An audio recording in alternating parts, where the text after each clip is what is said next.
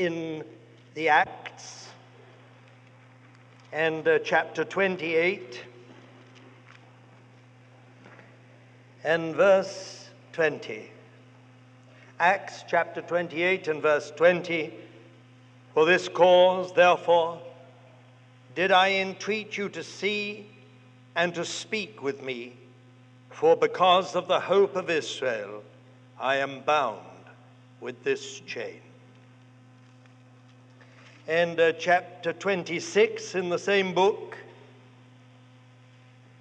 from verse 4 My manner of life then, from my youth up, which was from the beginning among mine own nation and at Jerusalem, know all the Jews, having knowledge of me from the first, if they be willing to testify that after the straitest sect of our religion I lived a Pharisee.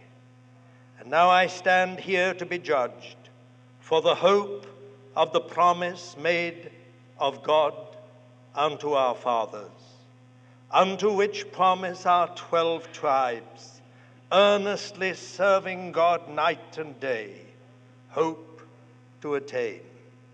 And concerning this hope, I am accused by the Jews O King. In the Old Testament, I would like to turn you to Jeremiah, to the prophet Jeremiah, and to chapter uh, uh, 14 and verse 7 and 8. Though our iniquities testify against us, work thou for thy name's sake, O Lord for our backslidings are many. We have sinned against thee. O thou hope of Israel, the Savior thereof in the time of trouble. Why shouldest thou be as a sojourner in the land, and as a wayfaring man that turneth aside to tarry for a night? And yet again in the same prophecy, chapter 17, verse 12 A glorious throne set on high from the beginning is the place of our sanctuary. O Lord, the hope of Israel, all that forsake thee shall be put to shame. They that depart from me shall be written in the earth because they have forsaken the Lord, the fountain of living waters. Heal me, O Lord, and I shall be healed. Save me, and I shall be saved, for thou art my praise.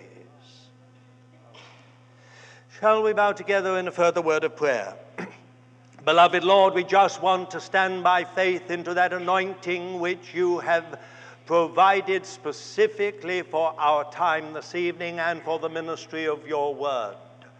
We want, Lord, to confess before you that apart from you we can do nothing.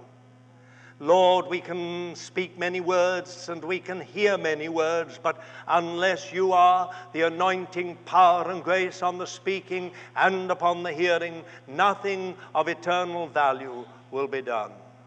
Lord, we stand by faith into that anointing that you have given us, that this speaking may be under your anointing and our hearing may be under your anointing.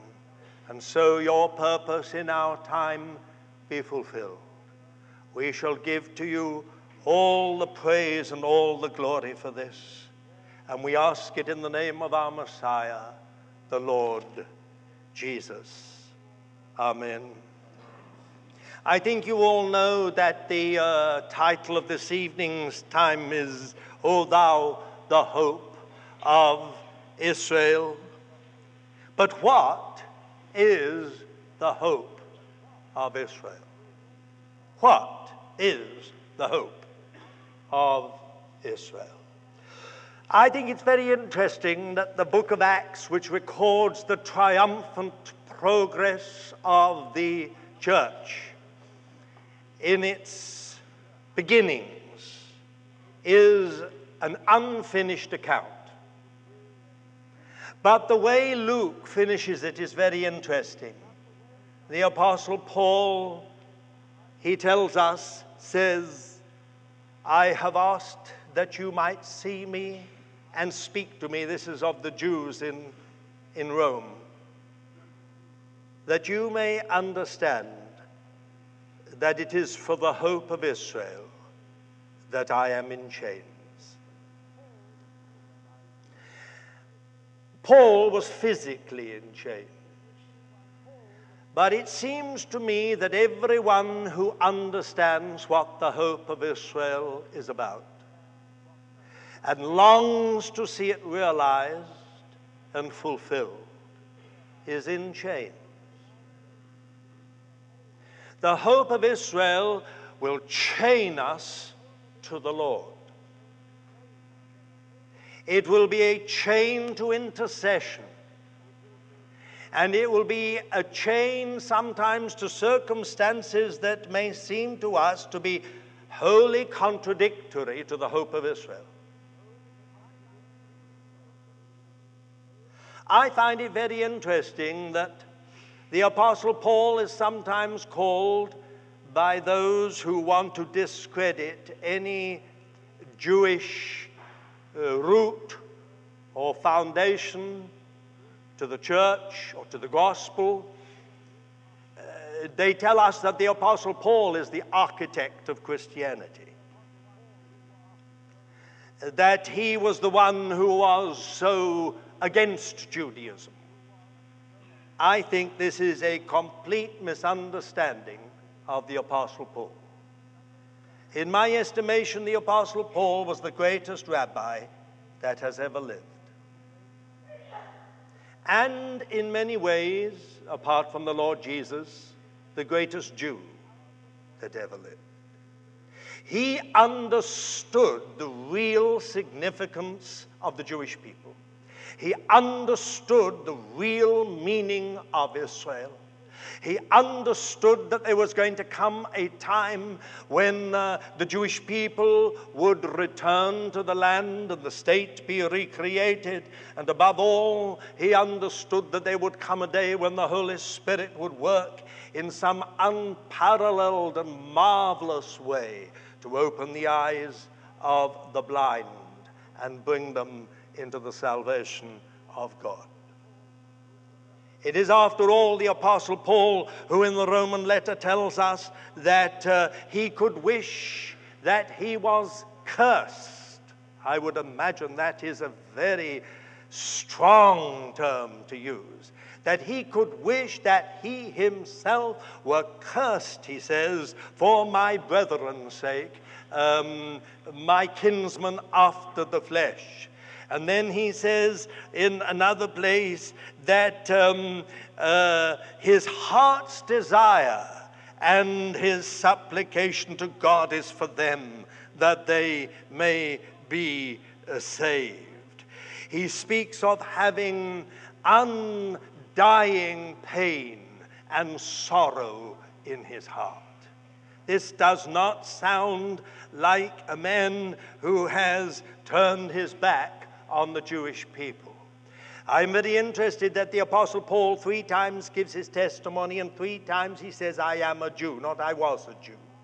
I am a Jew. And the last picture we have of him in this amazing and marvelous record in the book of Acts is he is saying, I am in chains for the hope of Israel. He never gave up that vision that in the end God would save the Jewish people. What is this hope of Israel? There are many things we could say that are bound up with this hope. It is, for instance, very much to do with the resurrection. Uh, we find that again and again that it, uh, it, uh, it is uh, explained to us that this hope is all to do with the resurrection of the dead. But uh, it seems to me that that leaves one rather cold. I mean, it's wonderful to consider the resurrection of the dead, especially as you get older. Um, it is just wonderful to think that there is coming a day when we shall have a redemption body and that every single hair of your head has been numbered. Extraordinary, isn't it, when you think about it? But they've all been numbered, and not one of your hairs of your head will perish. Isn't that amazing? It'll all come back in the end. not meaning that you will be very hairy people, but that you will have hair. Because this redemption of the body is the final completed act of salvation. It is the last stage of salvation, and it is all bought for us and won for us through the finished work and by the finished work of our Messiah on the cross. What, though, is the hope of Israel? It's very interesting that when you look at the word, if you take a concordance and look at the word hope, you will find that again and again and again and again, especially in the Psalms, it's all to do with the Lord. My hope is in thee. You, thou art all my hope. I think, for instance, if you want a good example, if you turn to your Bible to Psalm 130, you will find it 130, verse 7 O Israel, hope in the Lord. For with the Lord there is loving kindness or steadfast love or mercy, chesed is the word. And with him is plenteous redemption, and he will redeem Israel from all uh, his iniquities. It's bound up with forgiveness with salvation, with redemption, not just resurrection. Um, but with all these wonderful things, look at uh, Psalm 131 and the last verse, verse 3. O Israel, hope in the Lord from this time forth and forevermore. If you want other examples of this, you could turn back to the 39th Psalm, just as an example of so many that are everywhere through the Psalms. Psalm 39, verse 7 And now, Lord, what wait I for? My hope is in thee. In other words, uh, the hope of Israel is bound up and centered in the Lord Himself. Of course, I could say a lot of things about the hope of Israel. I could, for instance, talk like this There is a sense in which the hope of Israel is that all the nations of the earth will come into a saving knowledge of the God of Abraham, of Isaac, and of Jacob. That is the hope of Israel. The prophets spoke about it. They spoke of a day when all the nations would come to Jerusalem, when the word of the Lord would go out from Jerusalem and the law from Zion to the ends of the earth, when there would be no more war, when, when, when spears would be beaten into uh, pruning hooks or plowshares and so on. I mean, it, it's everywhere in the word that uh, the prophets speak of that day when there will, there will come from every corner of the globe men and women, nations nations who will uh, uh, experience the salvation of the God of Israel. You take, for instance, um, uh, uh, Zechariah, and he tells us that in the end, the nations will all come up to Jerusalem to keep the Feast of Tabernacles. And he said, Everything will be holiness to the Lord. This is the hope of Israel. Uh, the prophet Isaiah said, and the, the knowledge of the glory of God shall cover the earth as the waters cover the sea. This is the hope of Israel. It was this expectation that God had a purpose in creating Israel that he had a purpose in choosing the Jewish people. Uh, in Deuteronomy, Moses says, The Lord didn't choose you because you were more plenteous, more in number than other nations, but because the Lord loved you, he chose you. Never, never underestimate the love of God, and never think that you fully understand it. Why certain people love certain people is always a mystery to me. People fall in love with people. I mean, sometimes someone falls in love with the most gangly creature you have ever seen in your life, but for that person, that, that dear one is the most precious thing created by God. We even have a word for it love is in the eye of the beholder. Because it is such a mystery. And the love of God for us is the greatest, the most unfathomable mystery of all. Why does God love you? A good question. Why does God love me? You said that's a very good question, too. Why does God love us? We are such a load of trouble. We give him nothing but trouble from the moment we're saved. We argue with him, we rebel against him, we misinterpret his will, we misunderstand his purpose. We are slow to obey him, slow to move with him, slow to walk with him. What a load of trouble every believer is. If you think you're no load of trouble, but you think all the people around you are the load of trouble, you have not yet understood yourself. It is a mystery to me that God ever loves us. And yet, God chose Israel because He loved Israel, not because they were the most intelligent people on the face of the earth. Generally speaking, people think of Jewish people as above average intelligence. There's no doubt that there is very real intelligence amongst the Jewish people. But those of us who live within the nation see a lot of very unintelligent activity as well. People think we are experts at business, and so we are. We have got to the top of all kinds of, of uh, business empires, uh, created huge business empires, and yet God did not choose us because of business expertise, nor for ingenuity. The, Jew, the Jewish people are an ingenious people. Quite remar- I have a theory that everybody who survives uh, persecution for thousands of years, something happens to their genes.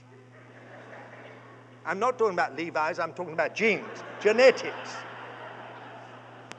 Something happens to their genes. And uh, I think I know someone's going to correct me on this thing, but uh, I have a, a, a, suspicion that within the breeding of the Jewish people, there has come an ingenuity from survival.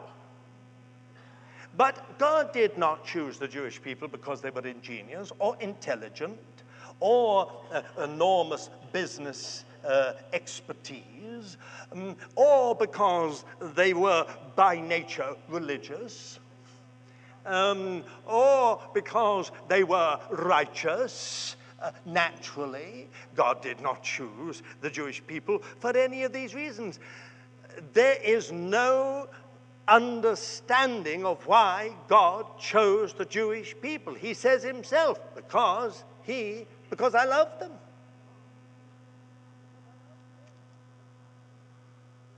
And there we come to a dead end. Because God loves them.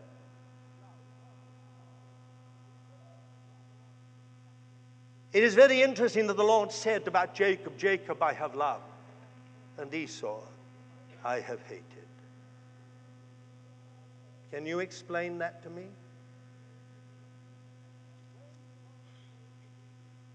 When God chose the Jewish people, He chose them because they were to be the vehicle by which he would reach the whole world. This is the hope of Israel. Zechariah the prophet put it in magnificent words. He said, There will come a day when ten men of the Gentiles, of the nations, will take hold of the skirt of him who is a Jew and will say, We will go with you, for we have heard that God is with you. This is the hope of Israel. A hope that one day this damaged universe will be somehow put right. That the pollution of air, of sea, of earth will somehow be overcome. That all this wickedness, not only towards human beings, but towards the very life of this earth, toward the animal, bird, and fish life of this earth will somehow be put right. That's what the word says. It speaks of a day when the lion and the lamb will lie down together, when the kid and the leopard will uh, consort together, when a child will be able to play with a cobra and play with a viper uh, uh, when nothing will destroy in all God's holy mountain, and the earth will be covered with the glory of the Lord as the waters cover the sea. This comes twice in Isaiah chapter 11 and again in Micah. It is very interesting.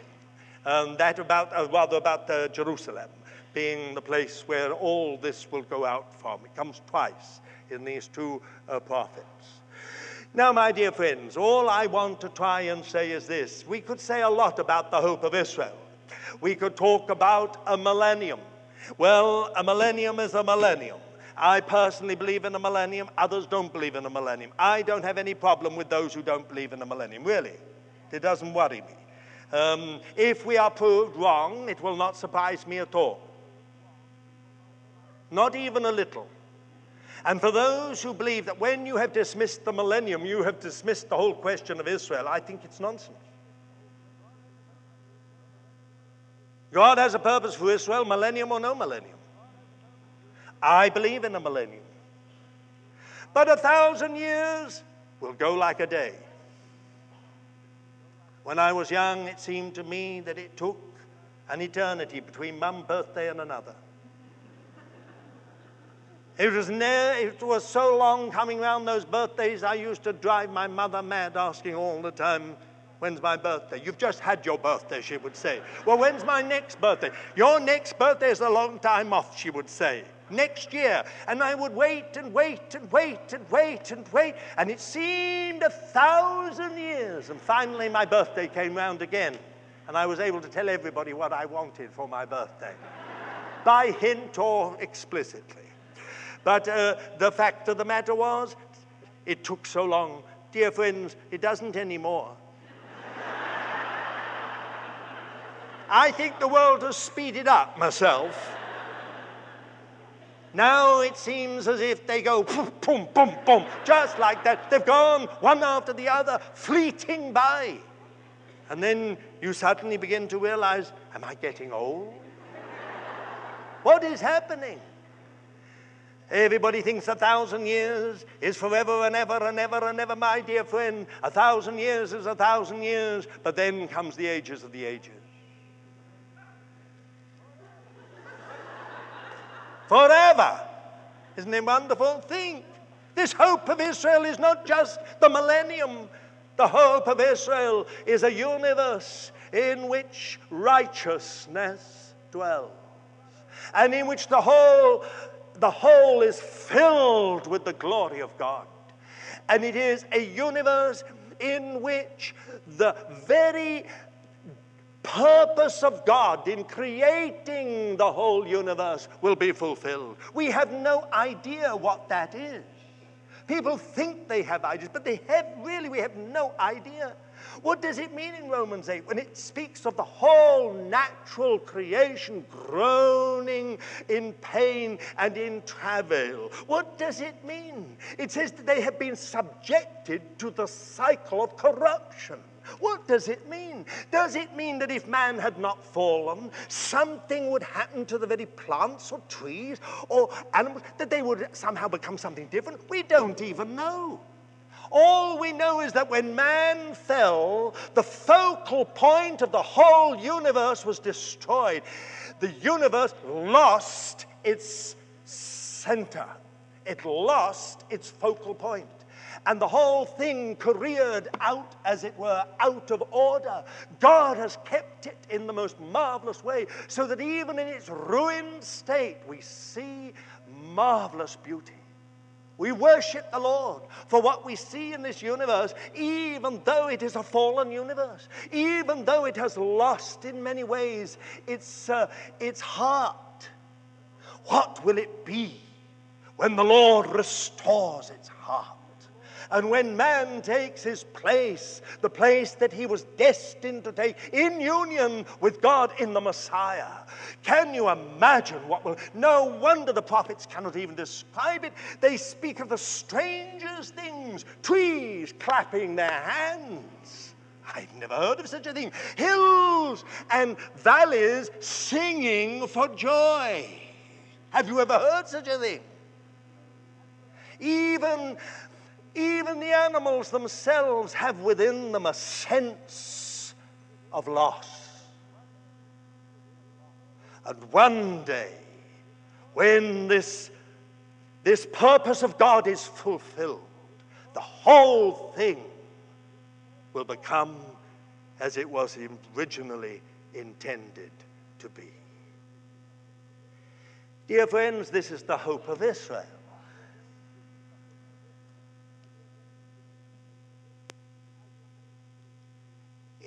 I, I, if, if you want me to labor on on this point, I can do so. I mean, I mean, uh, um, uh, we can go further with this. You see, the hope of Israel was all to do with salvation.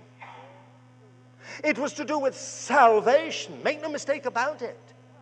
Uh, Israel understood, at least the believing part of Israel, those whom God had touched their spiritual sight, that somehow or other Israel herself needed to be saved. And through Israel, salvation, the salvation of God, would come to the nations of the earth. That there could be no righting of the wrong until there was salvation. Do you understand? This is the hope of Israel. And of course, not only salvation, but fulfillment. In other words, to put it again in another way, or what all that I've said, the original purpose of God in creating the universe and in creating man fulfilled.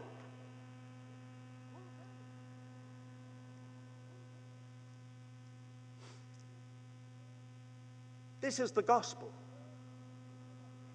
The church has so devalued the gospel that when you talk about these things, people's mouths drop open. They think, where did he get that? What's he talking about? It, they don't understand the term the whole counsel of God.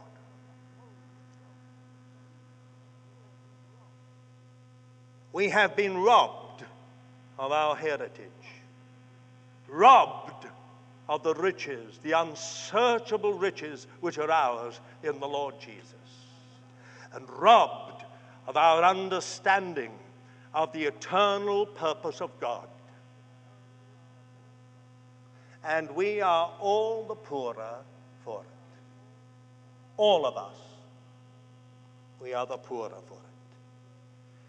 If I were to put three words together, I think I could sum up the, the hope of Israel salvation, fulfillment, glory. What is glory? I was so sad some years ago when a modern version substituted the English word splendor for glory. Uh, you see, the whole idea of glory is, is somehow beyond human understanding.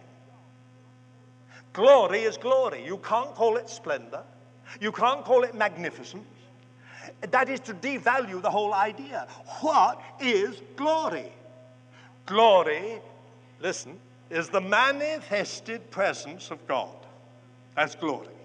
In other words, it is something to do with the presence of God, something to do with the person of God, something to do with the being of God, with the character of God.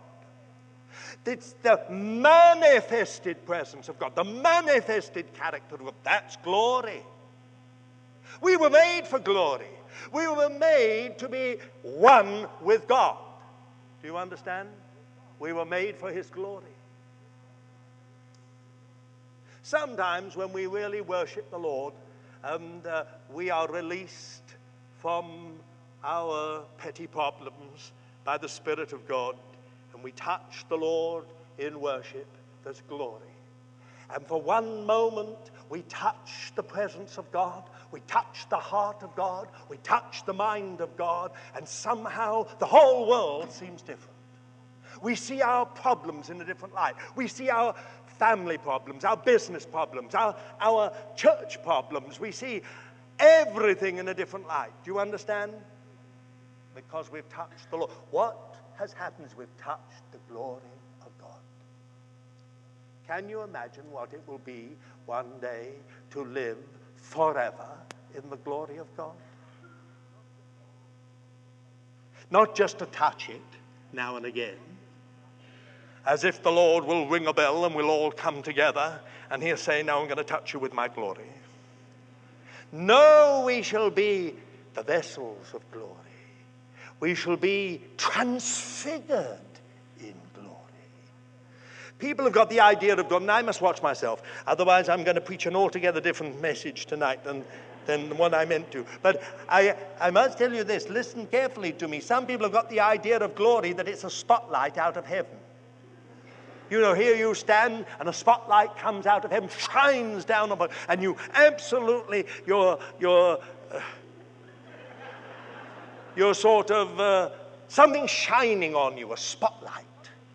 That's some people's idea of the Lord being transfigured. They think the Lord switched on huge arc lights, and, and suddenly there was the Lord in an arc light. But it's not that. Something happened inside. And the glory of God came home. And suddenly the glory of God shone out of his skin, out of his hair, out of his clothing. So it says it glistered. That's transfigured in glory. Do you know that's what you were intended for? Do you know that it says, listen, for all have sinned and fallen short? Of the glory of God. You were intended when God created us originally for this glory, to be transfigured in glory. Now, dear friends, this is the hope of Israel. I can only touch on it and hope that somehow it'll give you a glimpse of something you have never seen before you will suddenly understand this salvation of yours is not some small little thing just to do with the uh, uh, f- uh, being forgiven, tremendous as that is, but it is that you are restored to the glory of God. This is the hope of Israel salvation, fulfillment, glory. Let me take you a step further if you're still with me. Israel's hope is in God alone. You understand? In other words, this hope of salvation, of fulfillment, and of glory is not that you have salvation as something apart from God, or uh, fulfillment apart from God, or glory apart from God, but it is God. God becomes the salvation of Israel. God becomes the means for the fulfillment of his purpose in and through Israel. And God is the glory of Israel. You have it? In other words, there is no salvation, no fulfillment, no glory without God or apart from God. Think again. Think, think. What is the significance of the Jewish people? What have they given to the world? The Egyptians have given us the pyramids and the Sphinx and magnificent temples and palaces in the Valley of the Kings. The Iraqis have given us magnificent ruins of Babylon and Nineveh. The Greeks have given us a whole concept of life, philosophy. What have the Jews given the world? Think. There are no pyramids in Israel unless we go to Egypt, I mean, and take it.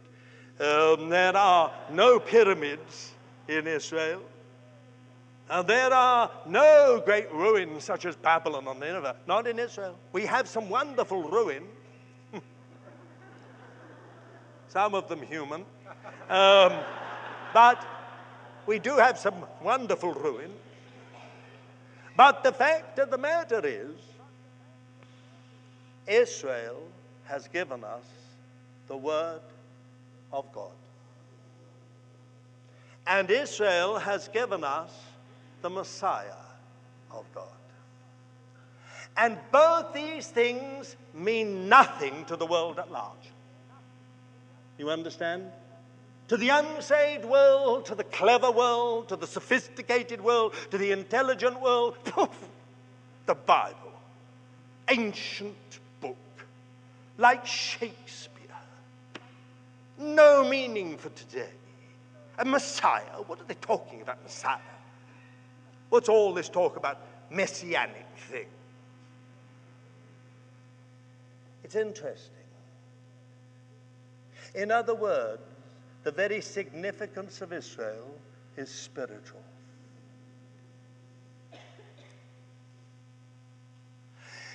This leads you and me to understand, perhaps more clearly than ever before, that somehow the hope of Israel is bound up with God Himself. Now, let me take you another step. Are you ready with me to take the next step? Think of it you read scriptures like these. Take uh, a Roman, the Roman letter, right? Take the Roman letter, you take uh, Romans chapter 3, verse 1 and 2. What advantage then hath the Jew? Or what is the profit of circumcision? Much, every way. First of all, they were entrusted with the oracles of God. Listen again if uh, you have a problem.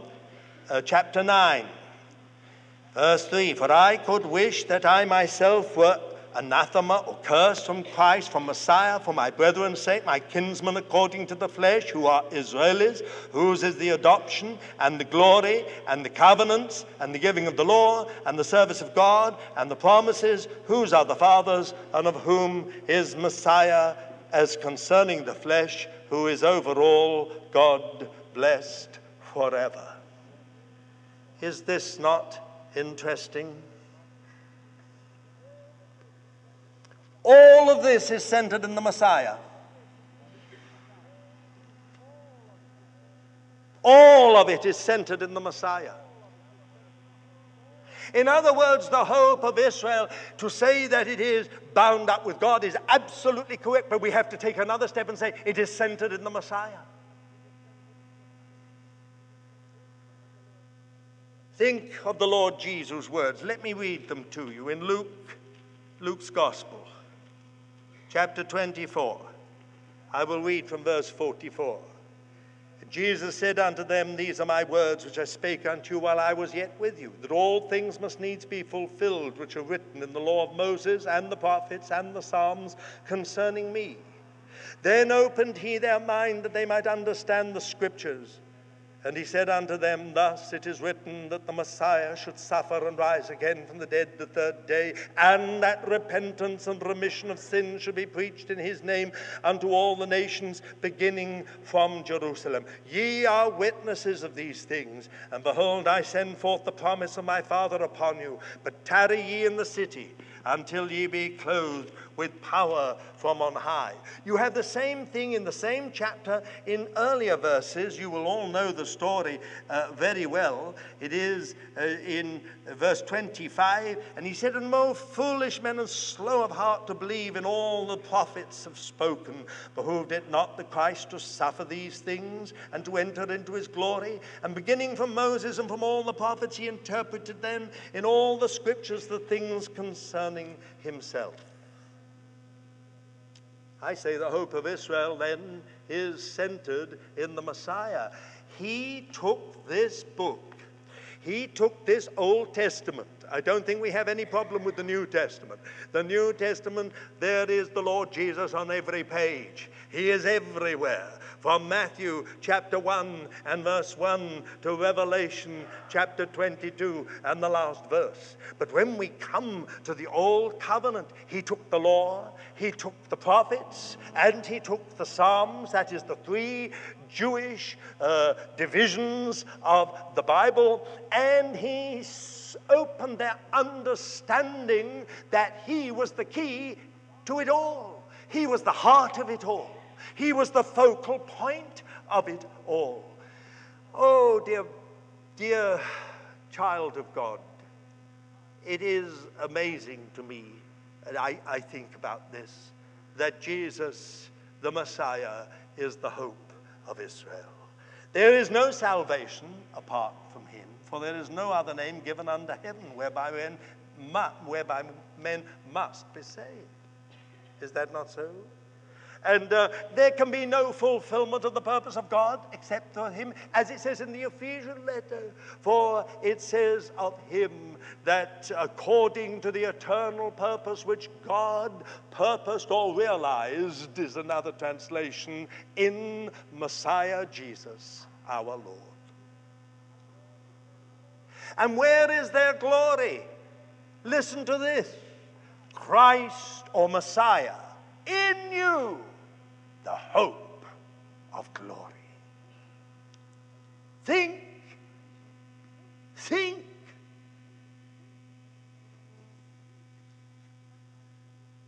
Sometimes people say to me, Well, I can't find Jesus in all the things. I mean, okay, people say, I find him in the typology, and I find him in figures in the altar. And maybe one or two of those times when whoever it was appeared to Abraham, you remember, and had a meal with him and Sarah, you remember?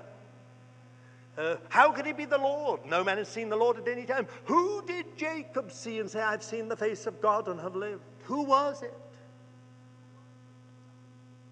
They say, Well, I think this is the Lord Jesus. But just wait, I want to tell you something. Listen. The name Jesus in Hebrew is Yeshua. I think you all know that.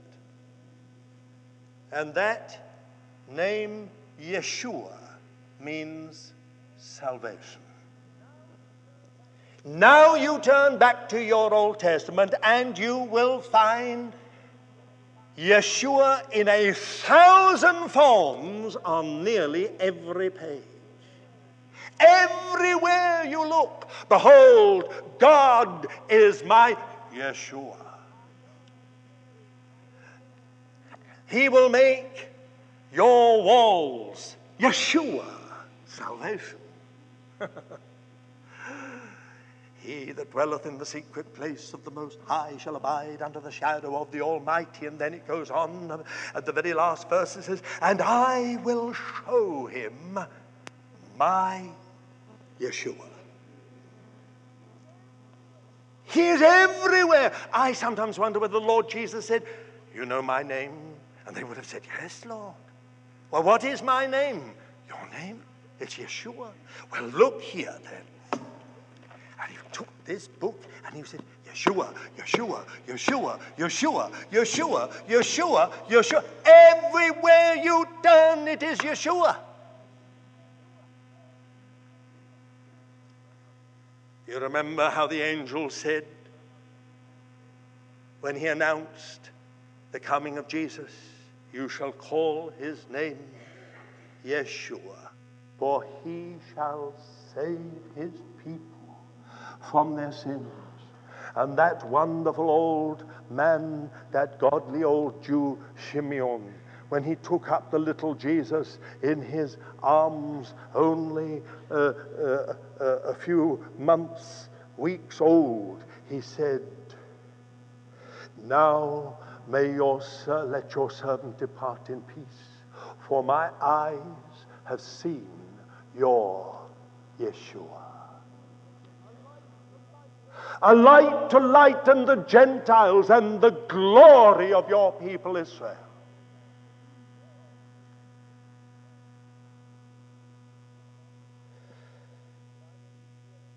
Have I made it clear enough?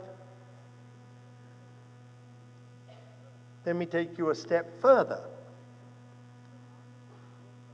I was brought up not in any kind of, when I was first saved, in any kind of anti Semitic fellowship. It was a very uh, sympathetic uh, fellowship led by that dear servant of God, Alan Redpath.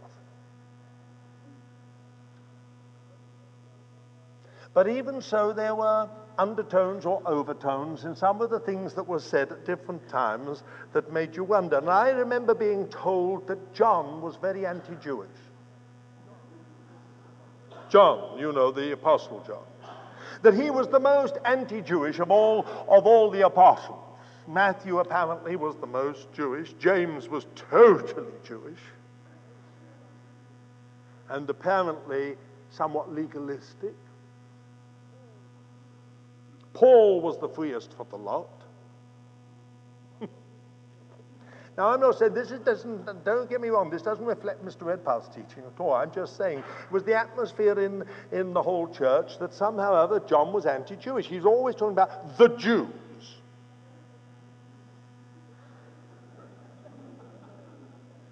But when I read the Gospel of John, I find a very interesting thing. In the beginning was the Word and the Word was with God, and the Word was God. And the Word became flesh and dwelt among us. And we beheld his glory, glory as of the only begotten of the Father, full of grace and truth. The law came by Moses, but grace and truth came through Jesus the Messiah. Now listen to this. I think it was Dr. Campbell Morgan in this place, in that amazing ministry that God gave him, who said that he believed that the Gospel of John was built on eight signs and eight claims. And all the eight claims began with the I am.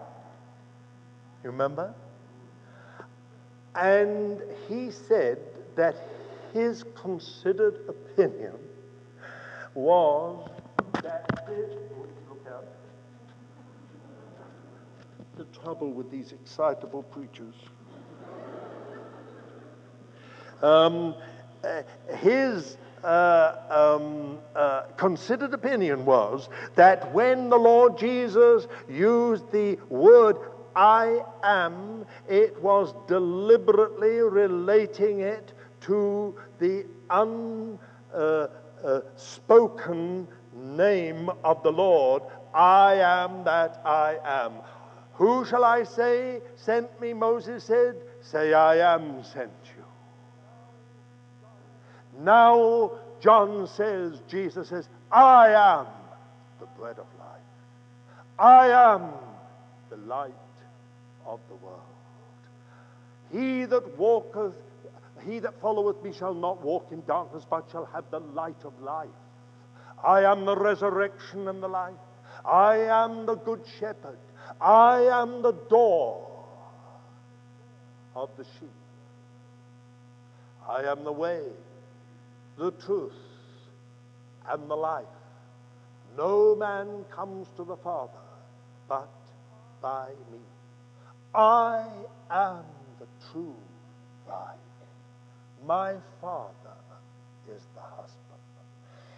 Any human being saying such things, it is almost blasphemous. Was the Lord taking the unmentionable name of God? Was he saying, as indeed the Lord said to Moses, I am, I'm a blank check. Fill in what you want. Do you need love? I am your love. Do you need power? I am your power. Do you need wisdom? I am your wisdom. You're a dead thorn bush, and I'm the fire. And if the thorn bush and the fire get together, history will be made. Now the Lord Jesus comes. And the thing that clinches it for me, at least uh, as a Jew, is this word Before Abraham was, I am. So much for John being anti Semitic. I think it's the greatest exposition. As you all know, there are three synoptic gospels, but this is an interpretation.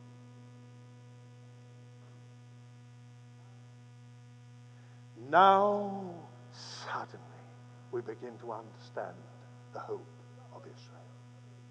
The hope of Israel is the Lord Jesus. Now, just wait, just wait.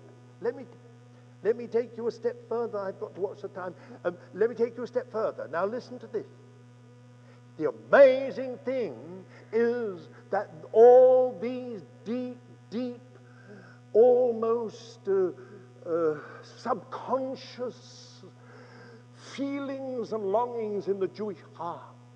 That after years of being hated, after years of being persecuted, after years of being hounded from pillar to post, not for 2,000 years, but for 3,500, there would in the end come a day when all the earth would turn to the God of Abraham, of Isaac, and of Jacob. When all the earth, all the nations would own the God of Israel as the living God and would know his salvation.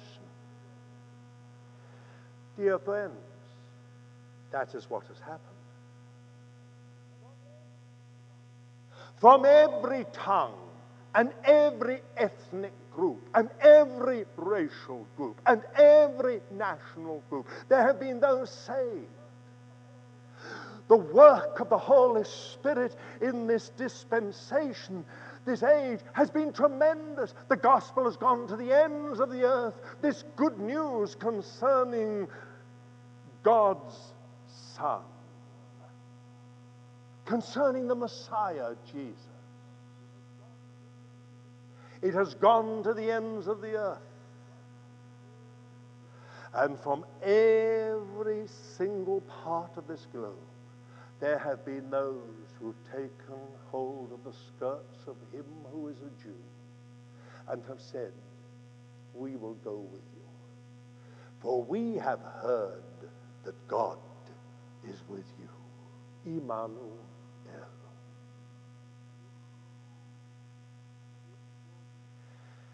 The extraordinary thing is that as yet the Jewish people don't recognize this. Sometimes I've heard some of my friends uh, say, well, uh, we think Jesus is good for the Gentiles.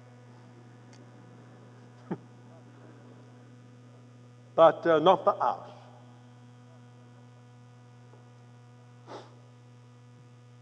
Dear friends, it's coming. It will come more surely than I stand here. I see there's a little plaque here and it says, maybe today.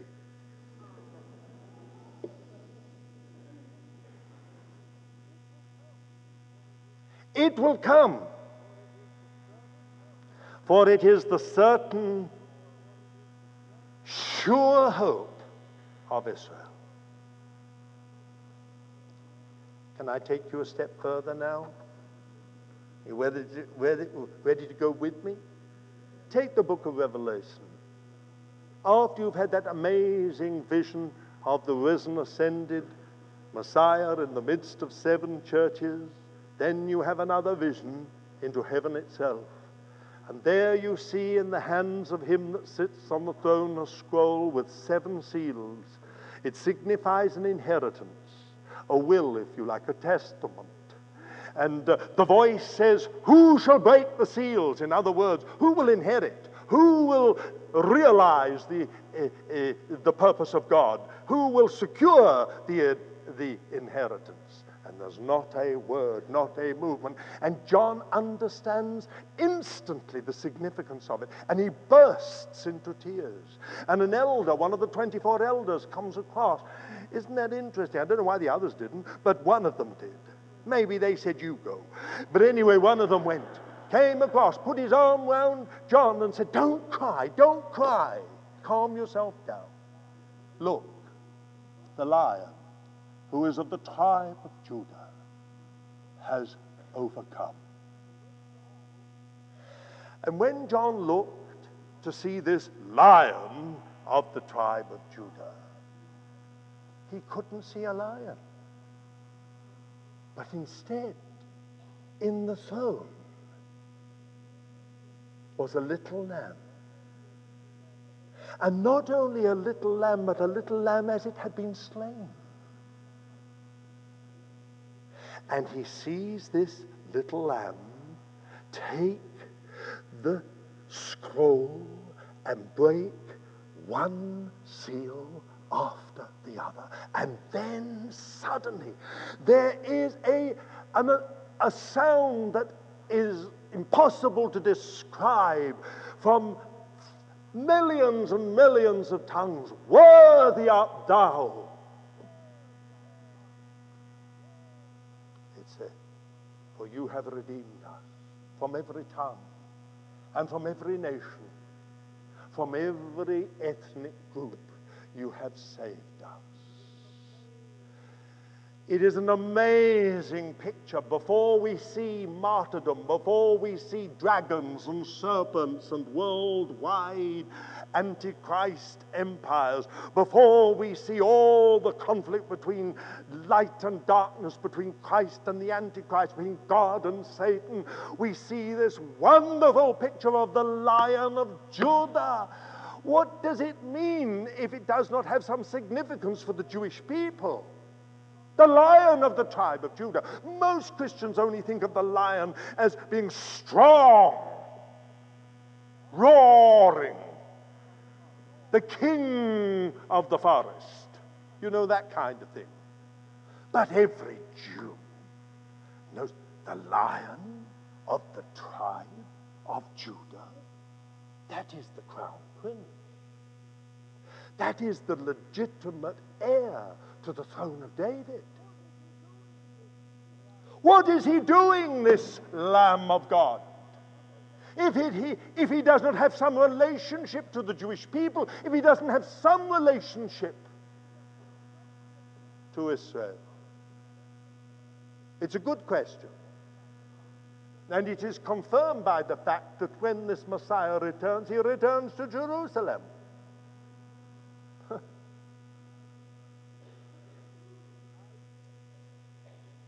I say the hope of Israel is wholly centered in God. It is wholly centered in the person of the Messiah. There can be no salvation without him for Jew or Gentile. There can be no fulfillment of the purpose of God, whether Jew or Gentile. There can be no glory for Jew or Gentile apart from. Well, dear friends, you see, I must speed on. I want to come to my last two points. It'll take me a while.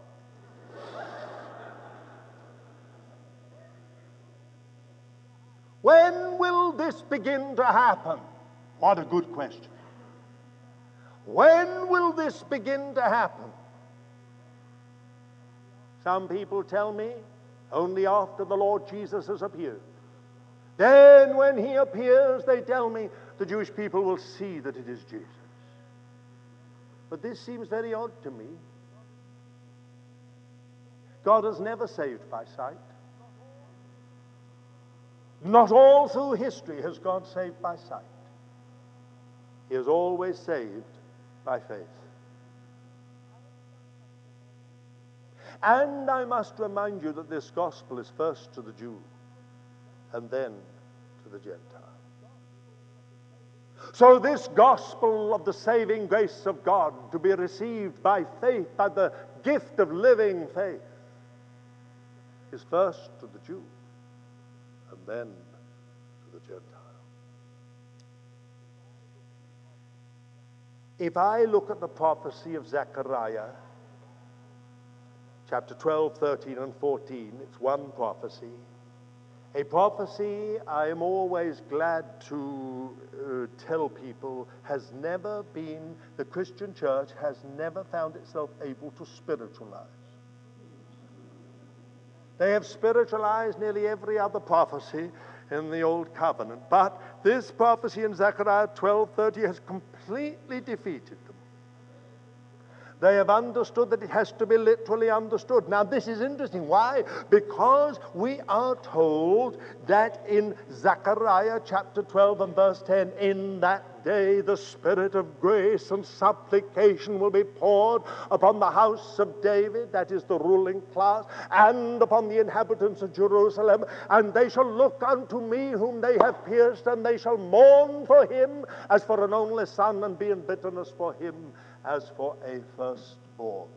Then it goes on, telling us about the um, uh, husbands and wives apart, a reference to the Shiva in uh, Jewish uh, uh, burial ritual. And then it says this In that day, a fountain shall be opened for uncleanness, for the house of David, and for the inhabitants of Jerusalem. It is the same fountain in which you have washed away your sins. No difference. It is the same fountain. The marvelous thing is that we are told that this is going to happen at some point in history when the Holy Spirit is going to take away the blindness and turn it to sight. Are we given any indication as to when it will be? Yes, I say we are. Three times in this prophecy it is said, and all the nations of the earth will be gathered together in battle against Jerusalem. In other words, this will only take place when Jerusalem comes back to the center of the world stage. Now, for nearly 1,900 years, Jerusalem has been nothing. It has been a, a half ruined, backward looking little uh, uh, village town in the Judean hill country in the Middle East. It has been ruled from Cairo, from Baghdad, from Constantinople, from Damascus, from Rome, from London, from Amman, but it has never been the capital of anything. And then suddenly, in our generation, in this century, and not in within the many of you, in the lives of many of you here today, something happened and Jerusalem came back to the center of the world stage. More resolutions have been passed by the United Nations Security Council on the status and future of Jerusalem than any other city on the face of this earth. What has happened? Now, wait, wait, wait. Let me, uh, let me take you, let me go further into this. So you can't get away from this. Whoever you are, you can't get away from it. You see, first of all, it is implied, more than implied, it's almost defined Israel is recreated. Jerusalem has again become the place where the house of David, the ruling class, and the inhabitants, they're Jewish. If you read here, it's all about Judah, from which we get the word Jew. And we find, suddenly find they're all back. So now we have an indication of timing. Never in 1,900 years have the Jews been back in such numbers that Jerusalem has become the capital of a recreated Jewish state. But in 1948, in the Roman calendar, the 14th of May, it happened. And the Jewish state was recreated, and Israel took her place again amongst the nations of the world. It was a miracle. On the 7th of June 1967, Jerusalem was reunited to become the capital of that state. Now, leaving, aside all the question of the political rights and wrongs, the fact is that Zechariah said there will come a day when the Jews will be back in Jerusalem, and because they are back in Jerusalem, and because they have leaders, Jewish leaders as it's described in this prophecy, um, uh, the chieftains, it says of Judah, in Hebrew, Aluf. I mean, so interesting. The whole thing has happened in our day. It's actually happened. Wake up. It's happened. It's actually happened. I'm not talking about 100 years ago, 200 years ago, when everyone would have looked at me and said, Oh, isn't this exciting? One of these days it's going to happen. It has happened.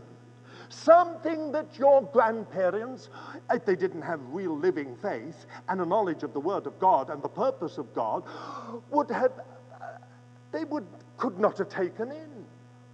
Yet the prophet Zechariah, 2,400 years ago, said there will come a day when the Jews will be back in the promised land, Jerusalem will be their capital, and there will be conflict and controversy over Jerusalem and over this state, and much more than that. There will be wars. There have been six wars in 48 years, and the bottom line of every one of those wars has been the the status and future of Jerusalem. Now, dear friends, remember this is one prophecy covering three chapters. We are told in Zechariah chapter 14, verse 2, that there will be a final war. That war will be the war when Jerusalem will fall. Then she will be taken, half of Jerusalem will be taken. And that will occasion the coming of the Messiah. That's what we're told in Zechariah. His feet shall stand in that day on the Mount of Olives, and just so that you can't get away from it, says, which is east of Jerusalem. It is geographically located. Okay? Now, listen, because I find this stunning. Between the time that, is, that Israel is recreated, that Judah is a fact, that uh, Jerusalem is the capital of that state and is at the center of the world stage, and wars are fought over her future and status. And the last battle, somewhere between that point and that point, the Spirit of grace and supplication will be poured upon the house of David and upon the inhabitants of Jerusalem, and they shall look unto me whom they have pierced, it says. And they shall mourn for him. Now, think what does this mean? They shall look unto me. Spiritual sight. Very important to understand that it is unto me, toward me, and not on me. I look on someone, it's physical. I look towards someone, it's moral. Do you understand? And in the Hebrew, normally, it can be translated on, but normally this little preposition is translated unto or toward. That makes a vast difference. They shall look unto me. Something will happen in their heart. The eyes of their hearts will be open. They will recognize the person of Jesus and the character of Jesus. Now, listen to this spiritual sight, openness, recognition, repentance. I think of the scripture in 2 Corinthians chapter 7 verse 10 godly sorrow that worketh repentance unto salvation. Let me say it again godly sorrow that worketh repentance unto salvation. Now, I'm coming to an end, don't fear.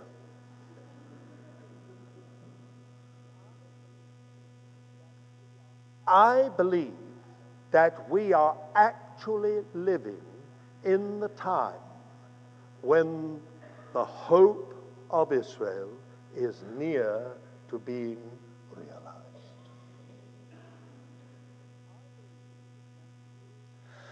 I believe that this is the key to the whole conflict in the Middle East and to the whole battle over Jerusalem and over Israel.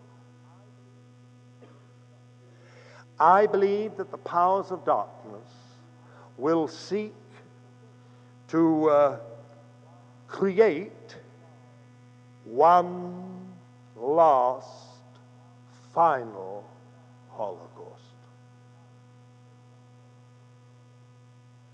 They will fail.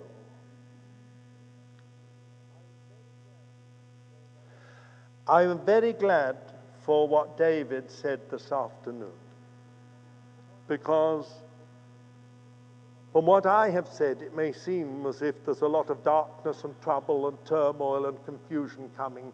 But the other side of the coin is there's a harvest of souls to be reaped. Whosoever shall call upon the Lord shall be saved. Right to the very end an enormous harvest of souls. And it has always been my conviction that when the Holy Spirit is poured out upon the Jewish people, something tremendous will happen in the Muslim world. The greatest harvest in the history of Islam, in the history of the church since the 8th century, will be from Islamic nations. I have no doubt about it at all. No doubt about it.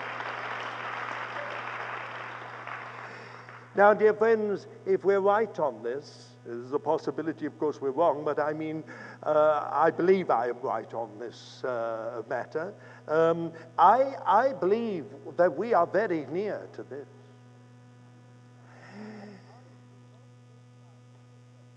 I do not take lightly the threats of Iran.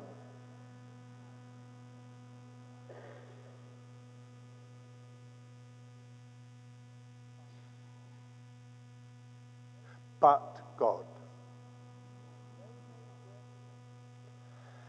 They may threaten, but God will work salvation. Not only deliverance, but the redemption of the house of Israel. Now, my dear friends, I must bring this all to an end. Let me just say this, let me put it this way. How is this going to happen? We've said when. Okay, we, have, we must be somewhere near to it. Do you think that the moons I talked about this morning could have some warning that something tremendous is in the offing?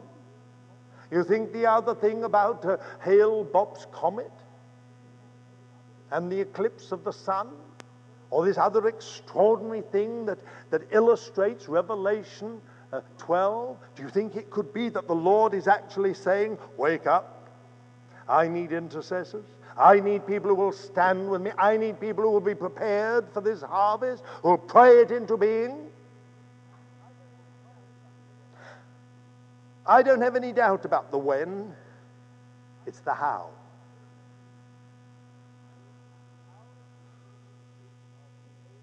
Our people are the only people in the world that God blinded. And he did a very good job. It says in, Revel, uh, in Romans chapter 10, uh, uh, Romans chapter 11, and the first verses, it says, And the rest he hardened.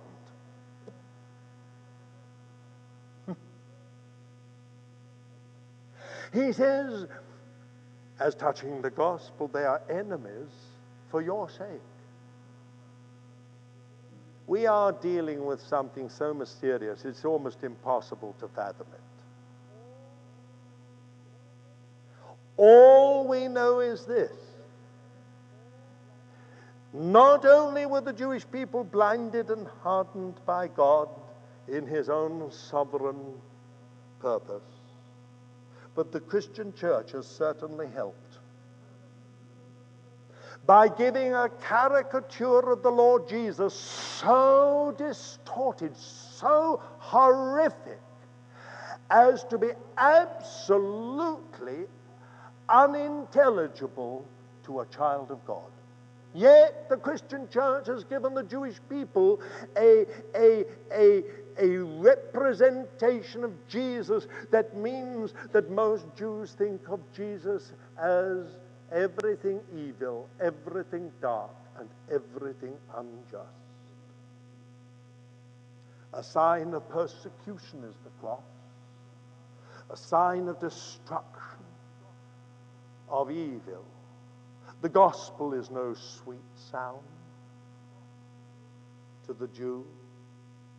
It only speaks of crusades, pogroms, inquisition, Nazis, Holocausts. That's all. How is the Lord going to do this? Isn't it an amazing thing when you think about it that only God can open eyes? You ever thought about that? No wonder it's called the foolishness of preaching.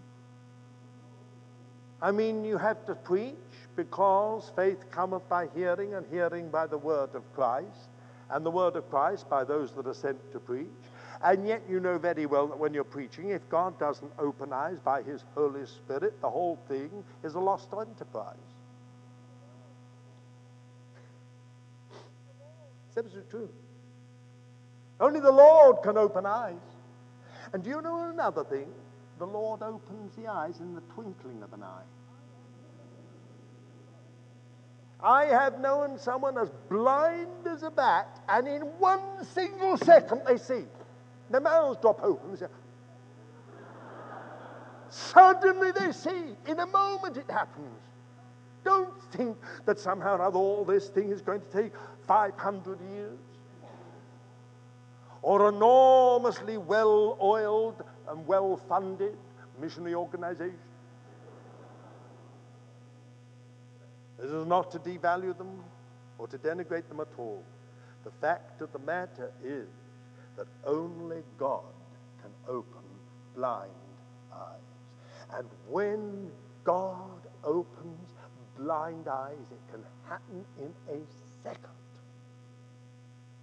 And the amazing thing is this that whereas before you couldn't understand Jewish history and couldn't understand Jewish significance, couldn't understand Jewish suffering, suddenly, in a moment, in a second, you understand it all. Not that you can write an encyclopedia of the whole thing, but the fact is, it makes sense. You may not even be able to explain it in words, but in your heart, you know.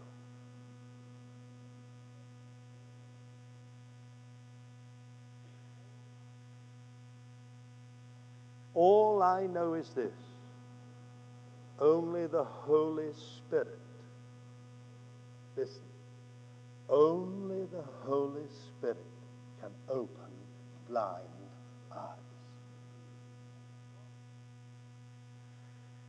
And the promise is in that day, probably at the weakest point in Israel's modern history, when she is most alone, forsaken by all.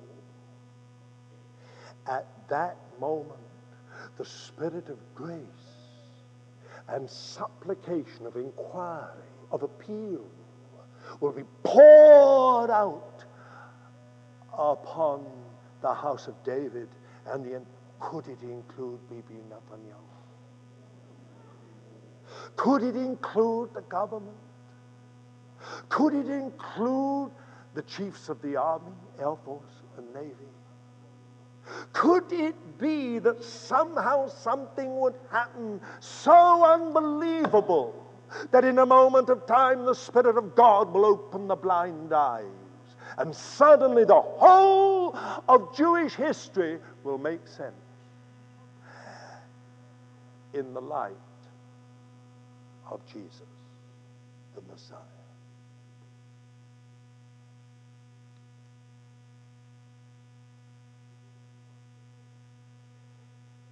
Is it any wonder then that, as I have already said, Simeon, when he took up that little child, said, Mine eyes have seen your salvation, which you have prepared before the face of all people, a light to lighten the Gentiles and the glory of your people Israel, the hope of Israel. Then suddenly, saved Jews will realize that from every corner of the globe, they have people of every tongue, of every color, of every complexion, of every ethnic group joined to them.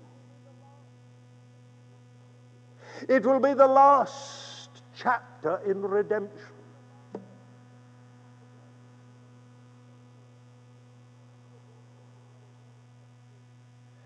Dear friends, this is worth praying for. Oh, but you say, well, there's no need to pray for it, is there? It's going to happen. You seem to be pretty certain about it. Ah, you must understand. It will certainly happen, but God is looking for people who will stand with Him.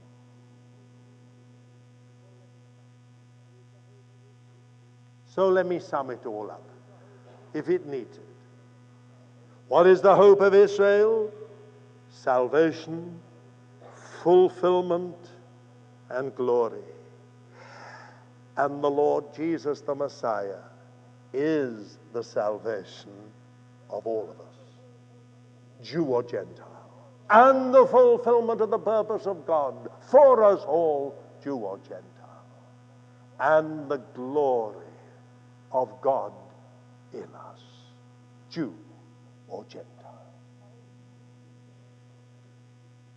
I hope you don't feel a second class citizen, you who are wild olive branches. I'm always saying to people, some more wild than others. But if you are a Gentile and saved by the grace of God, you are a partaker of the commonwealth of Israel. That's what the word says. You are no longer far off, you're made nigh by the blood of the Lord Jesus. In him there is no middle wall of petition. Dear child of God,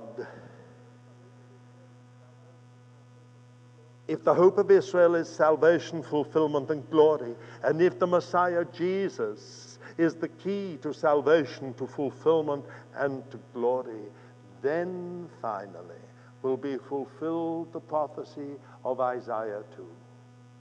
When the word of the Lord shall go forth from Jerusalem and the law out of Zion and all nations will come and say, Come, let us go up to the house of the Lord, to the house of the God of Jacob, and learn of his ways. Then something will happen to the natural creation. It will become a paradise again.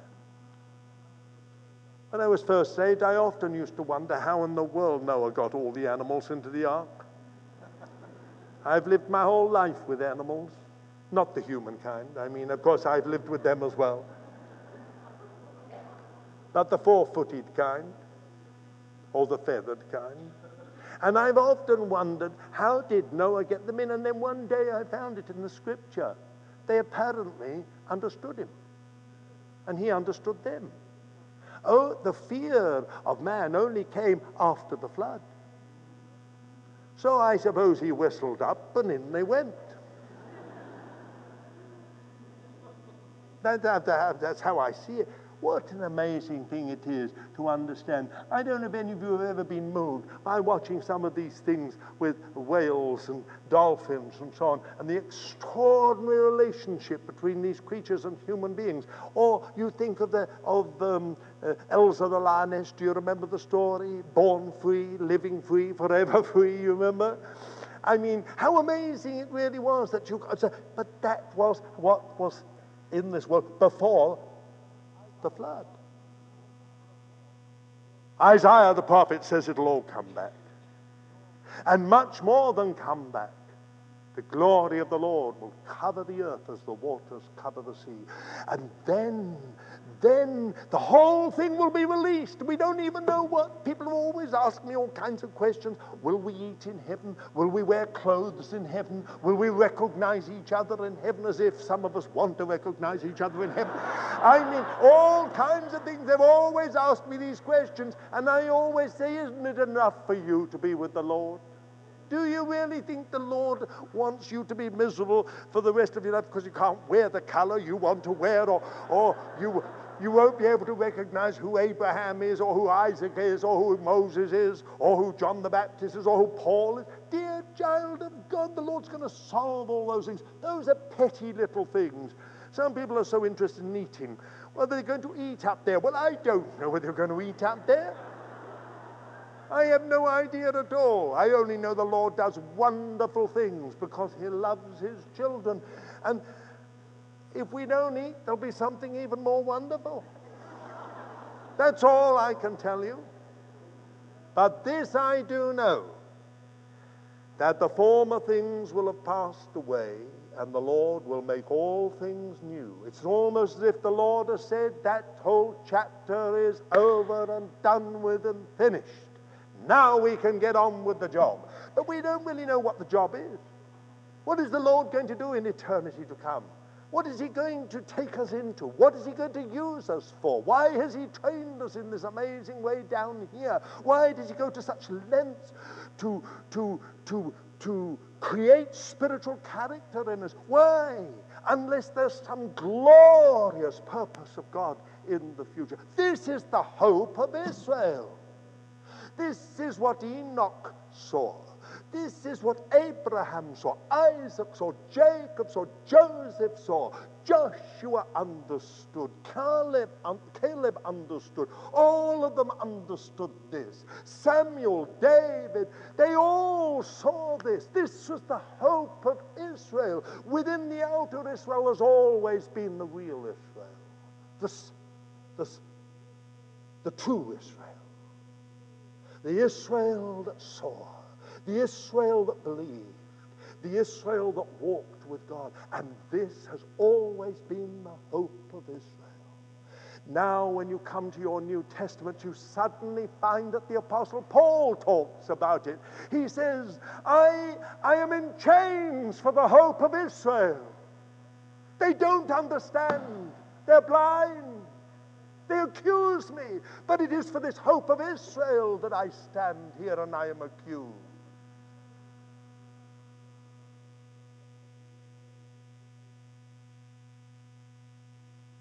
We need people who will be able to stand with the Lord for the fulfillment of this purpose. We are in for a rocky, fiery ride. No doubt about it, especially for the Middle East. We need people who will pray us through, pray the government through, pray the, the, the new prime minister through Pray through the whole purpose of God for this nation. Don't become Israel nutcases. We have enough of them. We need to be delivered from them. Be a functioning member in the fellowship in which you're found. Contribute properly in the fellowship in which you're found. But, dear child of God, become an intercessor for Israel. We need you. The Lord could do this without you. Don't ask me why, but He wants you. He could do me that without me. But he says, You're a load of trouble. You often don't hear me, and you don't do what I want, but I'm not going to do it unless you're with me. Isn't that amazing? Now, of course, the Lord won't wait forever. I mean, if He finds that we're all not hearing and not, He'll find others who, who will hear and will stand with Him. But the Lord is training us. May God train you. May He call you. May you be enabled by His Holy Spirit to answer the challenge.